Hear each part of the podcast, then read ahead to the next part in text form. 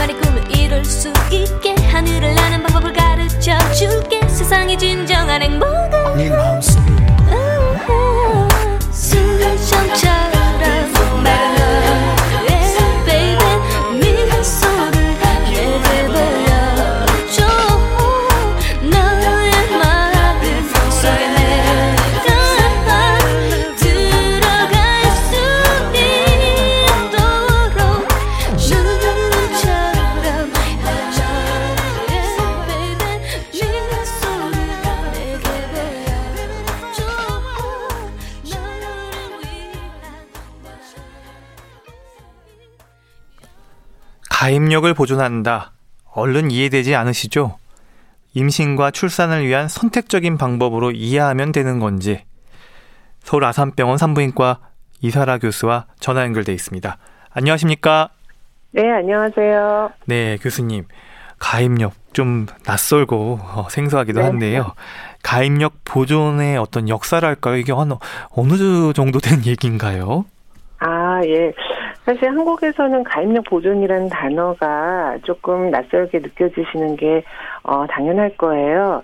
그런데 원래는 어, 시험관하기라고 들어보셨죠? 네.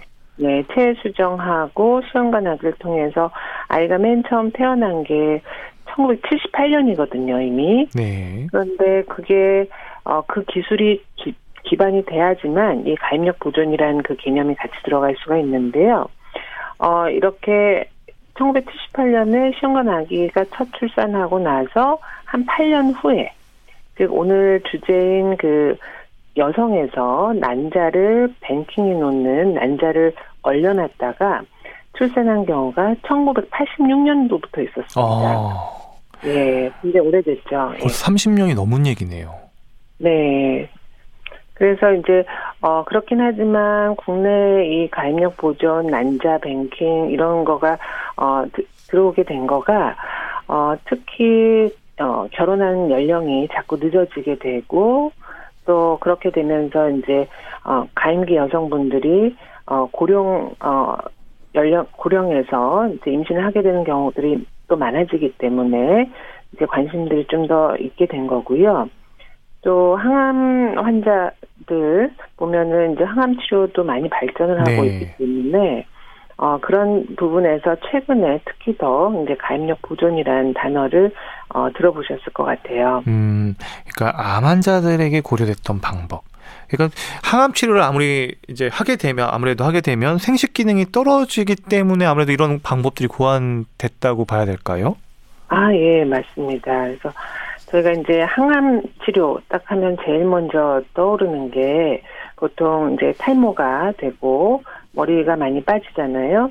이제 그런 이유들이 예, 항암 치료라는 거는 빠르게 분열하는 즉 암세포도 빠르게 분열하고 증식하고 이런 어 세포기 때문에 그런 거를 타겟으로 해가지고 이제 약제가 개발이 되면서 머리도 빠지고 그러면서 난소도 마찬가지로 어, 한 달에 한 번씩 배란하고 계속해서 분열하고 어, 이런 과정을 거치고 있는 거거든요. 네. 그래서 어, 이 정소나 난소 같은 이런 생식 기능이 어, 타겟을 어, 타겟이 돼서 그 기능이 떨어지게 되는 그런 어, 결과를 갖고 오게 됩니다. 음.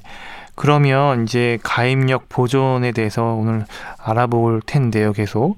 결국 네. 가입력 보존이라고 하면 우리가 보통 여성을 먼저 떠올리게 되고 남성은 잘 이렇게 떠오르지 않는데 남성도 연관이 있지 않을까 싶기는 한데요. 아, 예, 그렇습니다. 그래서 이제 저희가 남성분들은 어 정자만 저희가 어 냉동 보존을 해 놓으면 언제든지 어 사용을 할 수가 있기 때문에 특히 남성분들 중에서 항암 치료가 예정돼 있는 분들, 어, 특히 혈액암이라든지 아니면 정소나 고환이나 이런 쪽에 암으로 인해서 항암 치료나 방사선 치료를 받으실 분들은 미리 그 정자만 이제 채취해서 그 얼려놓으면은 그 자체가 가입력 보존이 됩니다. 음, 그러면 남녀 모두 주로 이 생식기관과 관련된 암에 있어서 그러니까 결국 남성도 여성도 정자나 난자가 그런 항암 치료 과정에 있어서 감소한다라는 어떤 전제가 있는 거네요. 네, 그렇습니다. 근데 여기에서는 어, 또 중요한 거가 항암제 종류에 따라서 저희가 음. 분류가 되어 있는데요.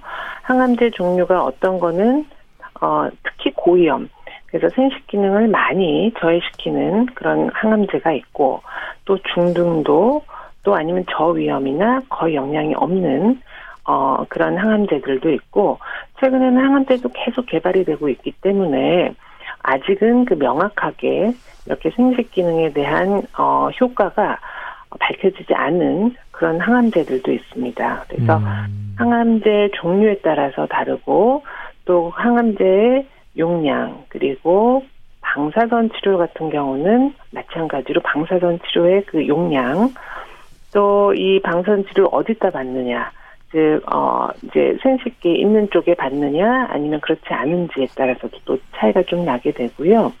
그래서, 어, 특히, 어, 여성분들 같은 경우는 유방암이라든지 아니면 림프종이라든지 혈액암 같은 경우에 이렇게 그 가입력 보존에 대해서 많이 어, 연구가 되고 시행이 되고 있습니다. 음, 그러면 이제 암이 아닌 경우에 일반적으로 남자는 계속해서 새로운 정자를 생산할 거고 여성의 네. 경우에는 이미 태어날 때부터 난자 수가 정해졌다고 들었는데요.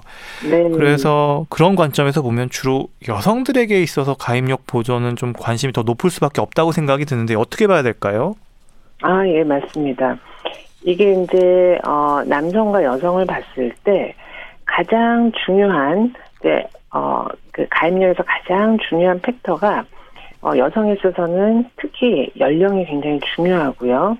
근데 그 연령이 중요한 이유는 어, 태어날 때부터 어, 갖고 있는 그 난자 수가 있는데 그게 점점 점점 나이가 들면서 수가 감소하거든요.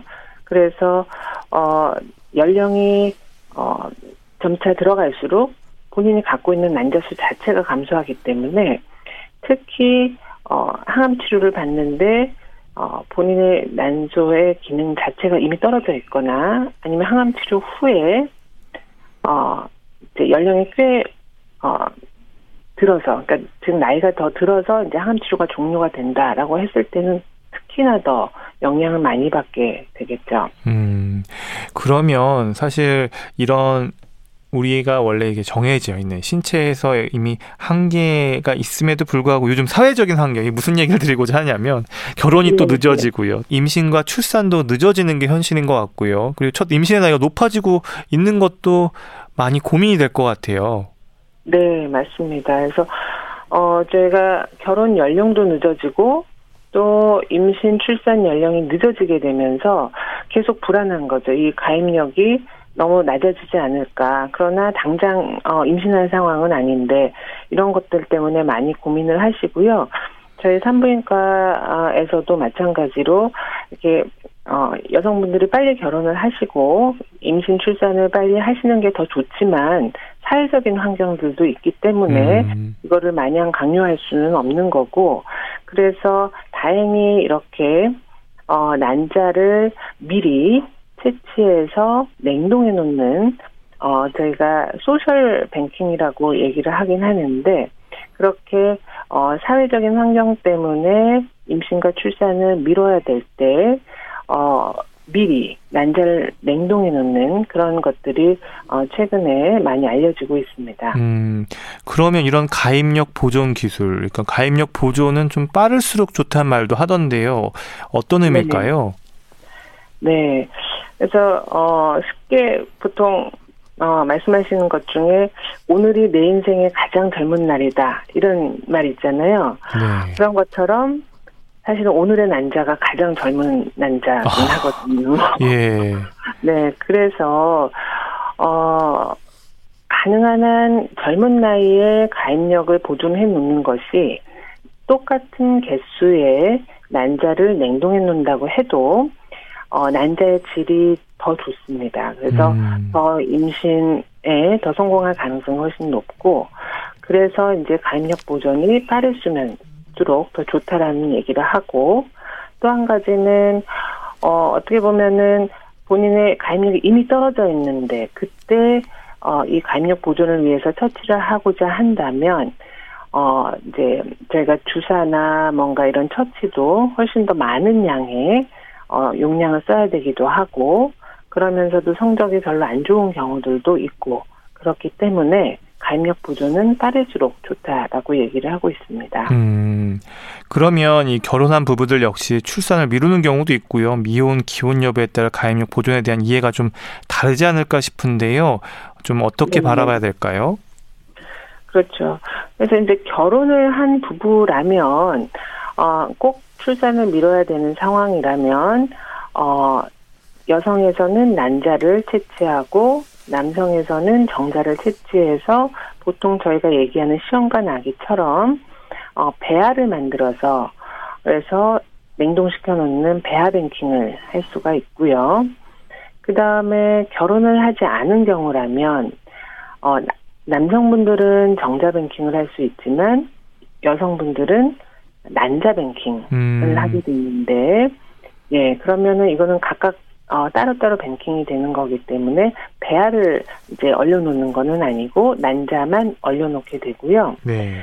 그러면 나중에 이제 결혼하고 임신을 할 때 그 얼려놓은 난자를 녹여가지고 그다음에 어, 남편분의 정자를 가지고 수정을 시켜서 그걸 가지고 이제 배아가 형성되는 거죠. 그때 배아를 어, 자궁에 이식하는 그런 방법을 취해야 되는 겁니다. 네. 좀 우문일지 모르는데요. 이렇게 냉동시켰다가 다시 녹여서 만약에 난자나 정자 이런 기능들이 다시 원상태로 회복이 되나요? 난자나 배아를 냉동한 다음에 다시 해동을 시켰을 때 그게 정말 어 살아있는 난자나 살아있는 배아와 같은 정도의 질을 가질 수 있는지는 조금 떨어지는 것은 사실이고요. 음. 그렇지만 어 배아 같은 경우는 다시 해동시켰을 때 그 정말 건강한 아이를 출산할 때까지 약 50, 43% 정도라고 생각을 하시면 되고, 네. 어, 또, 난자 같은 경우는 그보다는 조금 낮아서 약 35% 정도라고 생각을 할 수가 있습니다. 음. 그런데 여기서 또 한 가지 중요한 부분 중에 하나가 그, 어, 그 난자와 배아를 얼렸을 때에 그 여성의 나이가 또 굉장히 중요하거든요. 아, 네. 네, 그래서 연령대별로 가능한 35세 미만에서 그거를 얼렸을 때가 가장 이제 성공률이 높게 되죠. 음, 결국 여성들의 가입력에 있어서 가장 또 중요한 요소가 아무래도 나이가 될 수밖에 또 없는 거네요. 네, 그렇게 어. 되고 있습니다. 그러면 이제 여성들의 경우에 이제 아, 얘기하신 것처럼 35살 이전에 일단은 어, 가입력을 보존하는 게 좋다 이렇게 얘기를 하셨는데 그럼 35살 네. 이후부터는 난자의 질이 떨어진다는 이야기일 텐데 거꾸로 이제 이야기를 하면 그런데 네. 우리가 주변에서 보면은 서른다섯 이후에도 사실 어 뭐 마흔 넘어서도 이렇게 자연 임신되는 경우들을 또 보기도 하거든요. 네, 그렇죠. 그래서 어떤 분은 사실 50세 때도 아기를 낳으신 분도 어, 진짜요? 네. 예. 제가 기억에 남는 게 제가 전공의 시절인데 어, 이미 폐경이 되신 줄 알았는데, 알고 봤더니, 폐경이 되신 게 아니고, 임신한 상태였어 가지고, 52세, 어, 여성분이었는데, 이제, 그때 여섯째 아이를 어. 낳으셨던 기억이 있어요. 어, 가능하군요, 네. 예. 그래서, 가능은 한데, 이게 확률적인 부분이라서. 어, 확률적인 부분. 예, 그래서 굉장히 낮아진다. 그리고, 어, 그런 일도 있어, 이렇게, 어, 이렇게 뉴스거리가 되거나, 뭔가 음. 이렇게, 음, 이례적인 음. 그런 일들이고 확률적으로 본다면 35세를 기준으로 해가지고 어, 가입력이 급격하게 떨어지는 거는 이미 밝혀진 내용입니다. 음, 35세 만으로 봐야 되는 건가요?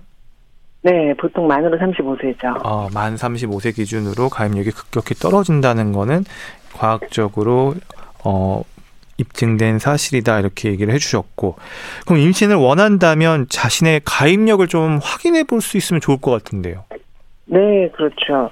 그래서 이제 저희가 실제 연령은 만 35세라고 기준을 하기는 하지만 어, 사람마다 갖고 태어나는 난소의 기능 자체가 다르기 때문에 가장 정확한 거는 어, 혈액 검사와 이제 초음파 검사를 통해서 아는 것이 가장 정확하겠고요.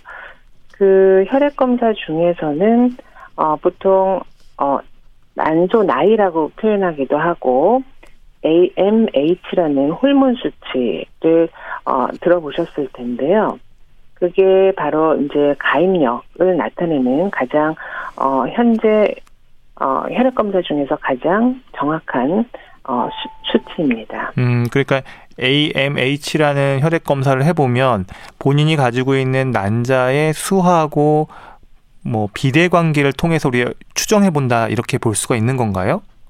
음, 네. 그래서 어 그렇게 난자의 수를 알아, 알 수도 있고 정확한 수라기보다는 아 이분의 가입력이 어느 정도다라는 걸 알 수가 있고 또 예를 들어서 난자를 저희가 채취하기 위해서 약으로 어 이제 난소를 자극할 때 그거에 대한 반응이 얼마나 잘 나타나겠는지에 대한 부분도 다 이제 표시할 수가 있기 때문에 이게 본인의 연령하고 비교해서 어 본인 연령보다 더 낮은 분도 있고요.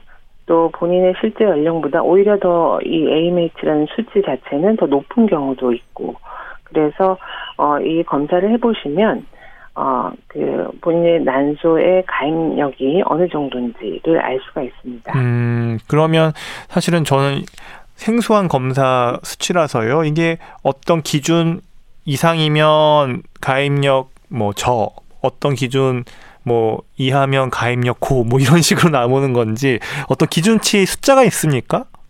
아, 예.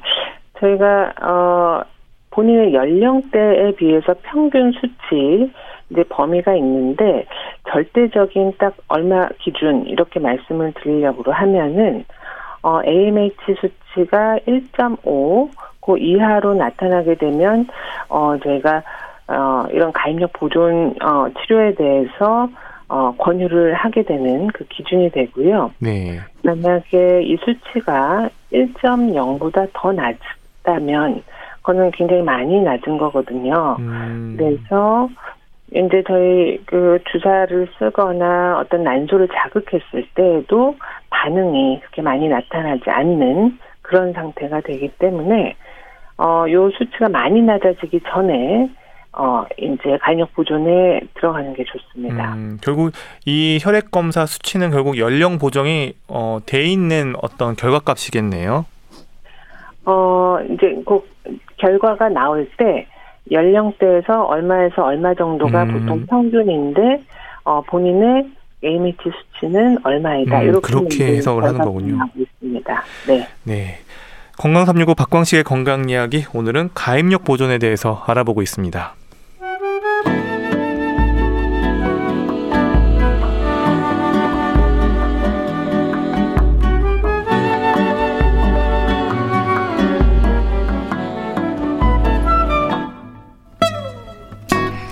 건강한 하루의 시작. KBS 라디오 건강 365.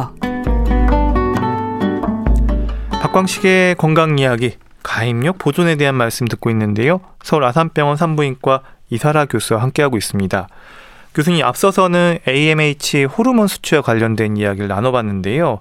그러면 이 수치만 보고 결정을 하는 건지 다른 영상의학적 검사는 필요 없는 건지도 좀 궁금해요. 네. 저희가 산부인과 가시면 마치 내과에서 청진기처럼 많이 쓰고 있는 곡의 초음파가 되는데요.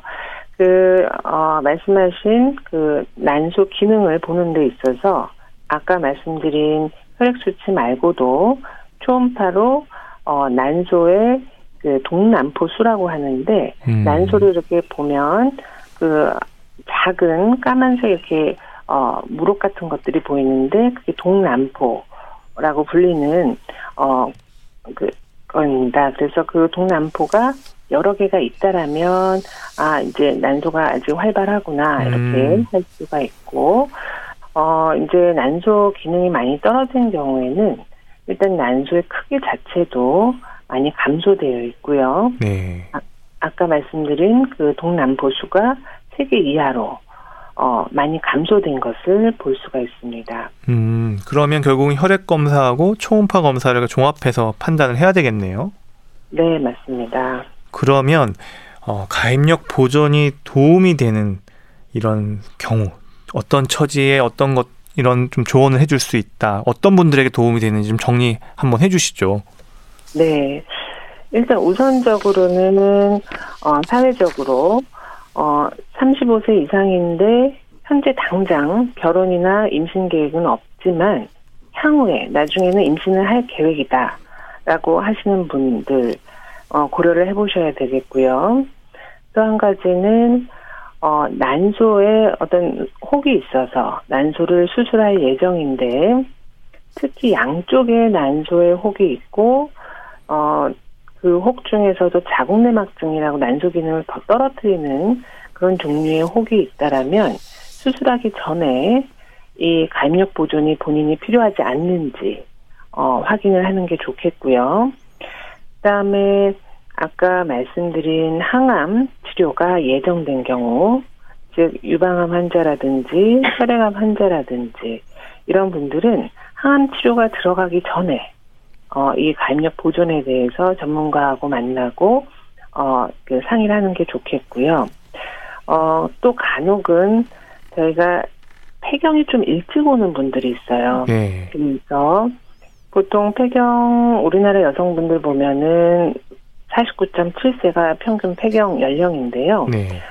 어, 일단 40세만 넘으면 그거는 저희가 어, 정상적인 폐경의 범주 안에 들어간다고 하지만 어, 40세 전에 폐경되시는 조기 폐경 분들이 간혹 있으신데 이런 분들은 어, 생리가 이상하게 자꾸 어, 생리 주기가 패턴이 바뀌고 자주 안 하고 생리량도 급격하게 줄고 이런 양상들이 나오기 때문에 불규칙한 생리 주기를 갖게 되는 경우에는 꼭 난소 기능을 체크하시고 필요한 경우에는 가입력 보존에 들어가는 게 좋습니다. 네. 아무래도 이 가입력 보존을 위해서 정자나 난자 동결을 하시는 분들도 계실 거고 궁금한 부분들도 많으실 것 같아요. 그래서 오늘 리포터 전수현 씨 자리했습니다. 안녕하세요. 네, 안녕하세요. 여러 분들의 이야기 취재하셨죠? 네, 이 가입력 보존에 대한 얘기들은 사실 많이들 알고 있을까? 왜냐하면은 굉장히 좀 어렵잖아요. 얘기도 그렇고 단어도 그렇고. 근데 생각보다 많이들 알고 계셨고 오. 또 궁금해하는 질문들도 좀 꽤 있으셨는데 어떤 얘기 하시는지 좀 들어 보시고 우리 교수님께 답변 들어보도록 하겠습니다. 어, 제가 아직 미혼입니다. 그래서 가입력 보존이라는 거를 잘 모르다가 작년에 알게 됐어요. 어, 제가 결혼을 언제 할지 모르다 보니 가입력 보존을 해놓으면 너무 좋을 것 같아서 주변에 사람들에게 질문을 많이 했어요. 근데 너무 나이가 많다고 하는 거예요. 어, 제가 실제 나이는 45이거든요. 그래서 가입력 보존을 해도 괜찮은 건지 아니면 지금 너무 늦은 건지 이런 것들이 궁금합니다. 아, 저는 이제 정자은행이라고 정자만 이렇게 이제 얼려서 쓰는 줄 알았는데 주위에서 이렇게 가입력 보존이라고 난자도 이제 얼려서 사용할 수 있다 그렇게 얘기를 들었어요. 그래서 자연인신과 비교했을 때 난자의 질에는 문제가 없을지 자연 수정과 똑같은 난자의 질을 유지할 수 있는 건지 궁금합니다. 저는 비혼주인데요. 제가 엄마한테 항상 저는 결혼을 안 할 거라고 말씀을 드렸더니 엄마가 걱정을 하시더라고요. 그러면서 5년 전에 제 생일 선물로 이 가입력 보존을 할 수 있게 해주셨어요. 저는 근데 지금도 결혼할 생각이 없고 지금 현재 사귀는 사람 사람도 없는데 이 가입력 보존 한 게 좀 무용지물이 될 것 같아요. 앞으로 계속 사용할 일이 없으면은 이거는 어떻게 되는 건지 궁금해요. 아, 요즘에는 결혼 안 하시는 분들이 생각보다 많이 있고 또 비혼주의도 많다 보니까 교수님 이렇게 네. 미혼인 분들이 또 그래도 아기에 대한 생각들은 또 있으세요. 혹시 또 언제 또 결혼하실지 모른다 이런 생각이 있어서. 그렇죠. 어, 근데 중요한 건 45살 되신 분인데 어, 음, 생각해 보니까 결혼은 좀 늦지만 또 언젠간 결혼할 수 있을 거라는 생각이 있다 보니 네. 이 가임력 부전에 대한 생각들이 있으신 거예요. 근데 네. 주변에서 많이 말리신다고 이렇게 얘기를 하시는데 네. 어, 교수님 보시기에는 어떻습니까? 이분 해도 될까요? 아니면 좀 정말 늦는 늦을 건지. 네. 네, 용기를 좀 주셔야 될 것 같아요. 네. 우선적으로는 어, 아까 말씀드린 것처럼 네. 그 본인의 연령하고 네. 그 다음에 실제 난소의 그 기능하고는 차이가 있는 경우들이 꽤 있거든요. 네네. 네. 그래서 가장 확실한 거는 우선 그 아까 말씀드린 그 혈액 수치를 네. 통해서 또 초음파를 통해서 본인의 가입력이 어느 정도인지를 먼저 확인한 음. 다음에 네. 그 다음에 어 이게 가입력 보존에 관련된 어 이런 과정이라든지 비용이라든지 이런 거를 어 네, 충분히 상담을 하시고 결정을 하시면 되는데 네. 그래서 항상 본인의 연령하고 그 난소 나이하고 항상 같지는 않다라는 아. 것을 네, 기억하시고 네. 어, 우선 어, 객관적인 지표로 네. 확인을 하시는 것이 좋겠습니다. 어 그럼 교수님이 보시기에 뭐 아니면 이제 이렇게 가입력 보존을 하고자 하시는 분들 보시잖아요. 그런 중에 이렇게 마흔다섯 되신 분들도 꽤 있으시다. 있고. 어, 뭐, 가입력 보존을 하고자 하시는 분들도 있고, 또 아니면 결혼하신 분 중에서도 그렇고 이제 45세라는 그 나이는 네. 어 사실은 좀 많, 많은 나이기는 해요. 난조를 아. 생각을 하면 네네. 그렇지만 어 아까 말씀드린 것처럼 개인차가 있기 때문에 네네. 확인을 꼭 하시고 미리 포기하지 마시고 음. 예 그게 필요합니다. 그러면 선생님이 말씀하셨던 것처럼 이 뭐 동남파수라고 얘기하셨잖아요. 네, 그럼 그게. 예. 그 숫자가 많으면 많을수록 좋다. 그래서 어 사실 나이가 좀 있어도 그게 좀 어, 숫자가 좀 적지 않으면 괜찮은 네. 거겠네요. 그러면 네, 근데 이제 초음파로 보는 동남포수도 있지만 그 아까 말씀드린 AMH라는 그 항뮬러간 호르몬이라는 그 혈액 수치가 훨씬 더 정확하게 음. 객관적으로 볼 수가 있으니까 그거를 같이 보시면 되겠습니다. 그럼 보통은 그래도 이 가입력 보존의 가장 적정한 나이는 어쨌든 마흔 전에 하는 게 좋다라고 네. 볼 수가 있는 거네요, 교수님. 그리고 사실 35세 근처 이제 연령분들이 고민이 많으실 텐데요. 네. 어, 일단은 그거를 생각을 하시면 가능한 빨리 우선 상담부터 받아보시고 검사부터 해보시고 나서 그 다음에 결정을 하시는 게 어, 좋은 이유가 어, 생각하시고 고민하시다가 시간이 지나버리면 아. 오히려 예, 안 좋기 때문에 네. 어, 그 검사 해 보시고 나서 고민하셔도 괜찮으니까 맞아요. 네, 그 타이밍이 굉장히 중요한 것 같습니다. 네. 그러니까 주변의 얘기 듣는 것보다 선생님 말씀처럼 직접 가서 일단 확인해 보고 검사해 보는 게 네. 제일 중요하겠네요. 네, 굉장히 중요합니다. 네. 그리고 이제 비혼주의신가 봐요.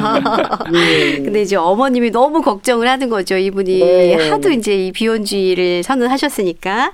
그래서 네. 어쨌든 이분이 생일 선물로 이 가입력 보존할 수 있게 해주셨다고 하는데 네, 네. 궁금한 건 네. 어, 지금 현재 뭐 사귀는 사람도 없고 결혼, 결혼할 생각도 없다고 얘기를 하세요. 그럼 이게 사용할 수 있는 일이 거의 네. 없을 것 같은데 이런 경우는 어떻게 되는지도 궁금하시다고요.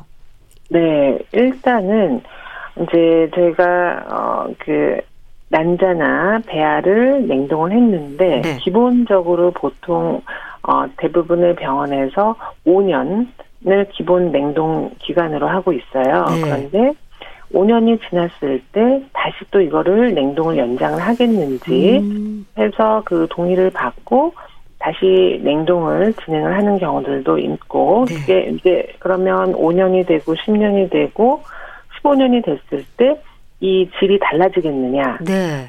그렇지는 않아요. 냉동은 아. 우리가 예, 마이너스 70도씨 이하에서 다 냉동 보존이 되기 때문에 기간이 길어진다고 해서 냉동했던 그 배아나 난제 질이 떨어지지는 않고요.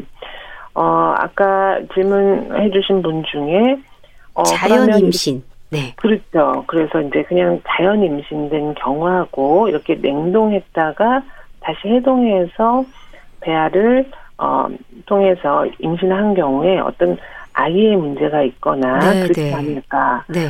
어 그렇지는 않습니다. 그래서 음, 저희가 시험관 아기를 했을 때도 그렇고 네. 아니면 그 배아를 냉동했다가 다시 해동해서 어 배아 이식을 통해서 임신한 경우도 그렇고 그 아이에 있어서 어떤 기형이라든지 건강 상태라든지 이런 게 더 나쁘다는 그런 결과가 전혀 없고요. 네. 실질적으로 결론은 어 차이가 없다라는 것이 최근에 다 결론입니다. 아, 그러면 어쨌든 이렇게 5년 정도 지나고 나서 그러면은 네. 이게 좀 더 연장을 할지 말지를 먼저 또 결정을 하게 되는 상황이 되는 거네요. 네, 그래서 저희가 이제 사실은 지금은 나는 정말 어 평생 어 비혼주의자이다라고 생각을 할 수 있지만 네. 또 나중에 생각이 바뀔 수도 있고 음, 또 아니었다가 또 반대로 바뀌는 경우들도 있고 그래서 어 어, 지금 모든 거를 너무 결정하지 마시고 네. 어떤 가능성을 열어둔다라는 부분에서는 또 중요한 어 부분이 이 가입력 보존이기 때문에 네, 네. 좀더 열린 마음으로 어 한번 고려를 해보시는 게 좋지 않을까 생각이 됩니다. 선생님 그러면 이 이렇게 가입력 보전 기간은 보통 네. 어느 정도까지 할 수가 있어요? 딱히 어 얼마 이상이면 바로 뭐 폐기다 이렇지는 않고요. 네. 저희가 5년 주기로 해서 계속 동의를 하신다면 연장을 할 수가 있습니다. 네. 음, 그럼 이 자연 임신과 어, 비교해 봤을 때 질의 문제가 거의 없기 때문에 그럼 안심하고 이 가입력 보전에 어, 관심 있으신 분들은 얼마든지 하셔도 상관없다. 이렇게 생각하시면 될까요? 네. 그럼 이분들이 이런 것들을 통해서 좀 자신 있게 해보고 싶은 마음도 있는데 좀 뭔가 이렇게 어, 망설이는 부분들이 좀 있어요. 그런 분들한테 음. 선생님이 좀 해줄 수 있는 얘기가 있다면 어떤 게 있을까요? 네. 어, 가장 중요한 거는, 어, 어떤 찬스, 그러니까 어떤 기회라는 거가 있을 때, 네. 그 타이밍에 맞게 그걸 보존하는 게 굉장히 중요하기 때문에, 어, 이제 본인 현재 상태를 알고 또 가입력 보존에 대해서 정말 객관적인 지표로 이제 상담을 하고 그 다음에 결정을 하시는 게 어, 순서기 때문에 어, 일단 간이역 보존에 대한 생각이 있다면 지체하지 마시고 어, 병원에 가셔서 상담을 받아보시는 게 가장 중요할 것 같습니다. 아, 선생님 얘기 들으니까 저도 아직 결혼을 안 해서 한번 가봐야 되지 않을까 이런 아, 생각도 네네. 네, 살짝 듭니다. 네. 네. 네. 이렇게 오늘 함께 해 주신 리포터 전세현 씨 수고하셨습니다. 고맙습니다.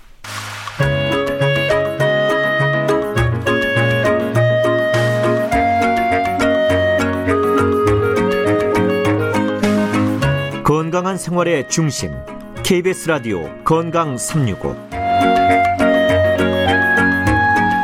박광식의 건강 이야기 가입력 보존에 대한 말씀 듣고 있습니다. 이제 가입력 보존에 대한 방법에 대해서 좀 구체적으로 설명을 들어볼까 하는데요. 교수님, 그러면 난자 채취는 생리를 기준으로 진행되지 않을까 싶은데요. 어떻게 네. 진행이 되나요? 어, 보통 이렇게 난자 채취를 할 때는 생리가 시작하면 바로 이제 주사나 약을 써서 난소를 자극하는 그 사이클이 들어가기 때문에 오늘 생리를 시작했다라고 한다면 오늘이 1일째가 되는 건데요. 보통 2일이나 3일, 즉 내일이나 모레부터 이제 약이 들어가기 시작합니다. 그래서 어 이제 난자를 여러 개 키우고 난자를 채취하는 시기는 보통 2주 이내로 끝나기 때문에 어, 한 10일에서 14일 정도의 그 시간만 있다면 저희가 한 사이클을 난자 채취를 할 수 있는 시간이 됩니다. 그러니까 배란 전에 해야 되는 거죠? 어, 그렇죠. 생리를 시작하면서부터 어. 바로 생리주의가 시작되는 거기 때문에 어, 배란 훨씬 전부터 어, 준비를 해야 되는 겁니다. 음, 그러면 한 번에 채취가 되는 건가요? 아니면 여러 차례 시도를 해야 되나요? 네, 그래서 저희가 목표로 하는 난자의 이제 개수는 물론 많으면 많을수록 좋지만 그렇다고 무한정 많은 거는 어 맞지 않기 때문에 어 본인의 난소 나이가 높은 경우는 한 사이클만으로도 충분한 양의 난자를 채취할 수가 있는데요. 난소의 기능이 좀 저하된 경우는 몇 사이클을 통해서 즉, 어, 여러 번의 그 난자 채취를 통해서 어, 충분한 양의 난자를 어, 얼려놓는 게 필요하기 때문에 그거는 이제 개인차가 좀 있을 수 있습니다. 음, 그럼 이상적인 난자 수라는 게 있을까요? 뭐, 뭐 어느 정도 필요한 건가요? 네, 어, 가장 좋게는 어, 통계적으로 보면은 난자가 한 15개 정도는 어, 있어야지 건강한 아이 출산할 때 한 명의 아이를 출산할 수 있다 이런 통계가 있기 때문에 적어도 15개 이상 하는 게 좋겠고요.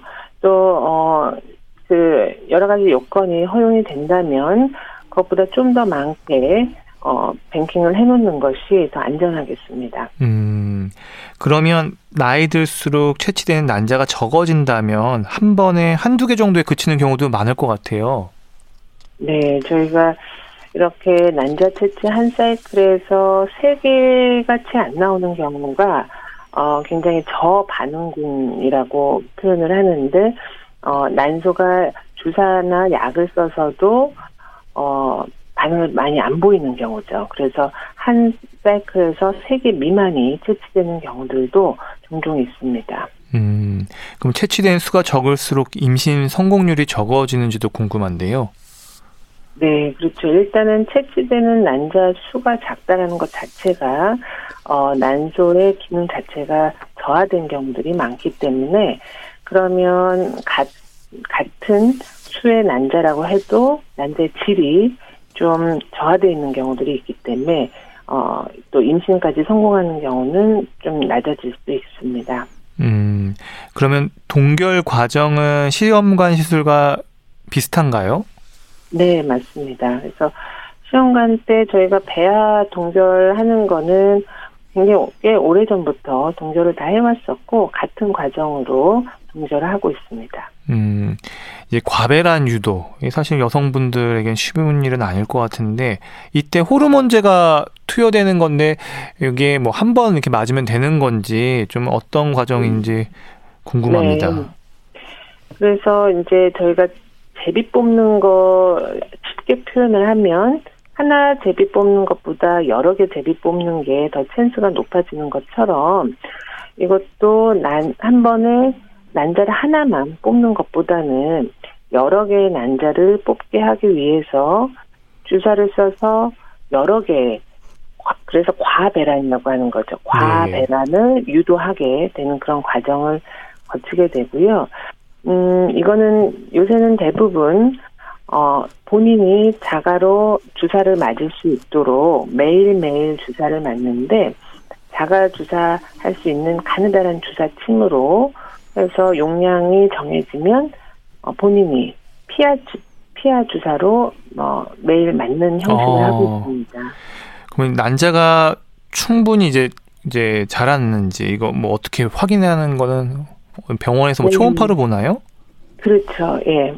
그래서 주사를 맞고 난소에서 어느 정도 반응을 보이는지 그래서 초음파로 난포가 몇 개가 크고 있고 그 난포의 크기는 어느 정도인지 그리고 또 추가적으로 혈액 검사를 어 해서 그 반응도를 볼 수가 있습니다. 음. 그러면 이제 이런 난자 채취 과정은 전신 마취인가요? 뭐 어떻게 진행이 되나요? 네. 보통 저희 수면 마취 하는 것처럼 어, 위내시경 같은 것도 이렇게 수면 내시경 하시잖아요. 그런 것과 비슷한 그런 과정을 갖추는데 어, 전신 마취는 전혀 아니고요. 그냥 잠만 주무신다 이렇게 생각하시면 됩니다. 음, 이제 난자 동결 하면은 이제 그 동결된 난자는 병원에서 보관을 하고 있는 건지 좀 갑자기 궁금해지는데요. 아, 그럼요. 예. 그 이제 어 이게 냉동할 수 있는 그런 시설이 갖춰진 어그 병원에서 그 배아나 난자를 냉동하고 또 이런 거에 대한 그 시스템에 대한 그런 정비나 이런 관리 같은 것들도 나라에서도 그렇고 각 병원에서도 그렇고 계속 지속적으로 관리를 하고 있습니다. 그래서 음. 이상은 없는지 잘 되고 있는지 네. 그러면 동결법은 예나 지금이나 뭐 얼리는 거는 큰 변화가 없나요? 방법에 있어서 의학적 기술적 관점에서요. 어, 기술은 굉장히 이제 예전보다 음 어, 주된 냉동법 자체는 어, 변화하고 있는데요. 또 거기에 사용되는 그 냉매라든지 아니면 온도라든지 그 냉동하는 속도라든지 이런 것들도 계속해서 연구가 되어지고 있고요.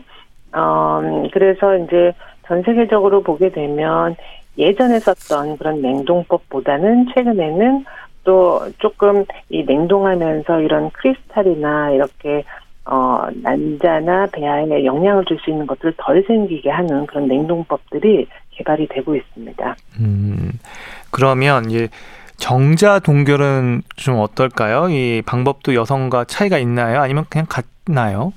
아, 정자 동결은 어, 어 난자 동결보다 굉장히 쉽습니다. 어떻게 음. 보면 그래서 그냥 정자를 어, 본인이 받아서 어, 내면 그게 이제 저희가 처리 과정을 통해서 어, 냉동으로 되는 거기 때문에 별도의 주사라든지 아니면 어, 어떤 자극이나 이런 것이 없이 또 시술도 없이 어, 그냥 그 정제를 테스트만 하면 되기 때문에 어, 특히 이제 남성분들인데 예를 들어서 항암 치료가 바로 뭐 내일 모레다라고 한, 할지라도 오늘부터 내 오늘 내일 모레 항암 치료 들어가기 전에 어 바로 정자만 채취하면 되니까 굉장히 간단하면서도 또 굉장히 효과적인 그런 방법이니까 음 어, 굉장히 손쉽게 가입력 보존을 할 수 있다라고 생각을 하실 수 있습니다. 네.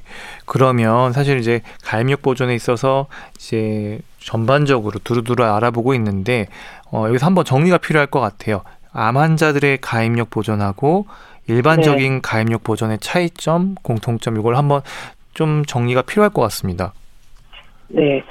그래서 일반적인 분들은 제가 아까 그 생리 주기를 맞춰가지고 오늘 생리 시작했다면 내일이나 모레부터 이제 스타트해서 이렇게 하면 되는데, 어, 항암 치료가 예정된 분들 같은 경우는 그 항암 치료 일정을 너무 이렇게 지연시키지 않으면서 이 가입력 보존을 해야 되기 때문에 생리 주기와 상관없이 어, 저희가 랜덤으로 들어간다고 하는데 생리 주기와 상관없이도 바로 이제 주사약을 투입하고 어, 그 난자 채취 과정으로 진행을 하는 경우들이 가장 큰 차이가 되겠고요.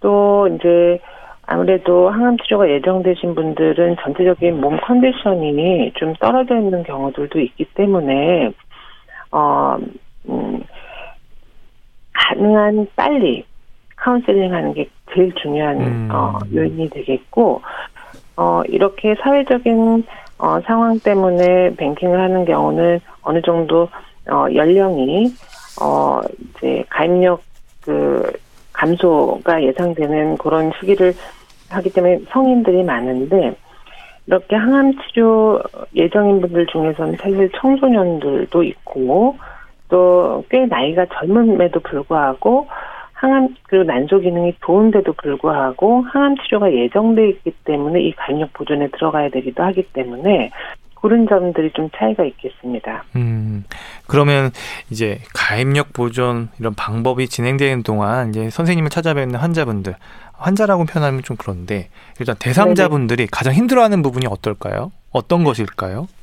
어, 일단은, 어, 항암 치료 전 환자분들은 아무래도 이제, 어, 그, 몸의 컨디션이 안 좋아서 또 몸이 힘든 상태에서 여러 가지 검사를 받아야 하는데 또 이 가입력 보존까지 생각할 겨를이 없는, 어, 그런 분들도 있으시고, 그래서, 어, 저희, 그, 체, 체력적으로 좀 힘드신 분들이 음. 있게 되고요. 또 한 가지 비용적인 부분들도 있어서 저희가 어 이게 보험이 되지는 않는 상태이기 때문에 네. 그런 부분에서 또 어, 고민하시는 분들도 있으시고요.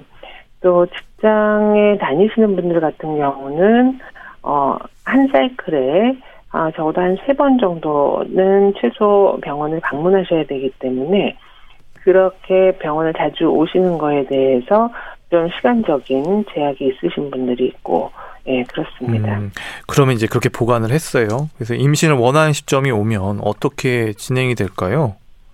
네, 그래서 임신을 원하는 이제 어, 결혼 상태에서 어 그러면 이제 현재 본인의 상태를 먼저 확인을 해보고 만약에 본인이 가임력이 아직 유지가 되고 그래서 자연 임신도 가능하다면 어, 자연 임신을 먼저 시도를 하고요. 만약에 가입력이 저하돼 있어서 이 냉동된 난자나 배아를 쓰겠다라고 했을 때는 어, 배아인 경우는 어, 그냥 배아 이식 날짜를 정해서 그 날짜에 맞춰서 배아를 이식해 주면 되는 건데 난자 뱅킹 같은 경우는 그거를 해동시키고 다시 정자랑 수정시키는 그 과정이 한 차례 더 필요하게 된 거죠. 그 다음은 네. 돈다고요. 예, 이렇게 오늘 가입력 보존의 전반적인 상황에 대해서 이렇게 자세히 들어본 거는 정말 저도 처음인데요. 어, 이 시간 통해서 강조하고 싶은 말씀 마지막으로 짧게 한번 부탁드립니다. 네, 그래서 타이밍이 가장 중요하기 때문에 그리고 이 기회가 또 시간이 지나가면 다시 돌아오지 않을 수도 있기 때문에 어, 우선 적극적인 상담을 권장을 드리고 그래서 후회하지 않도록 어, 충분히 고려하시는 것이 좋겠습니다. 네, 지금까지 서울 아산병원 산부인과 이사라 교수님 오늘 말씀 고맙습니다. 네, 감사합니다. 10월의 마지막 날입니다. 올 한 해 코로나19와 함께하는 시간들 보내고 있는데요. 오늘도 안전하게 지내시기 바랍니다. 저는 이종봉이 부르는 그녀를 위해로 인사드립니다. 지금까지 KBS 학 전문 기자 박광식이었습니다.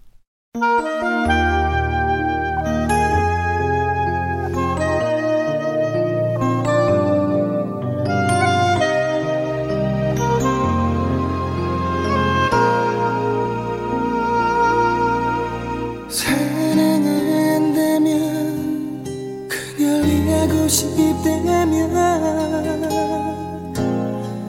그녀를 떠나줘요. 우린 한 여자 사랑하지만 나는 당신과는 달라 당신은 당신이 가진 것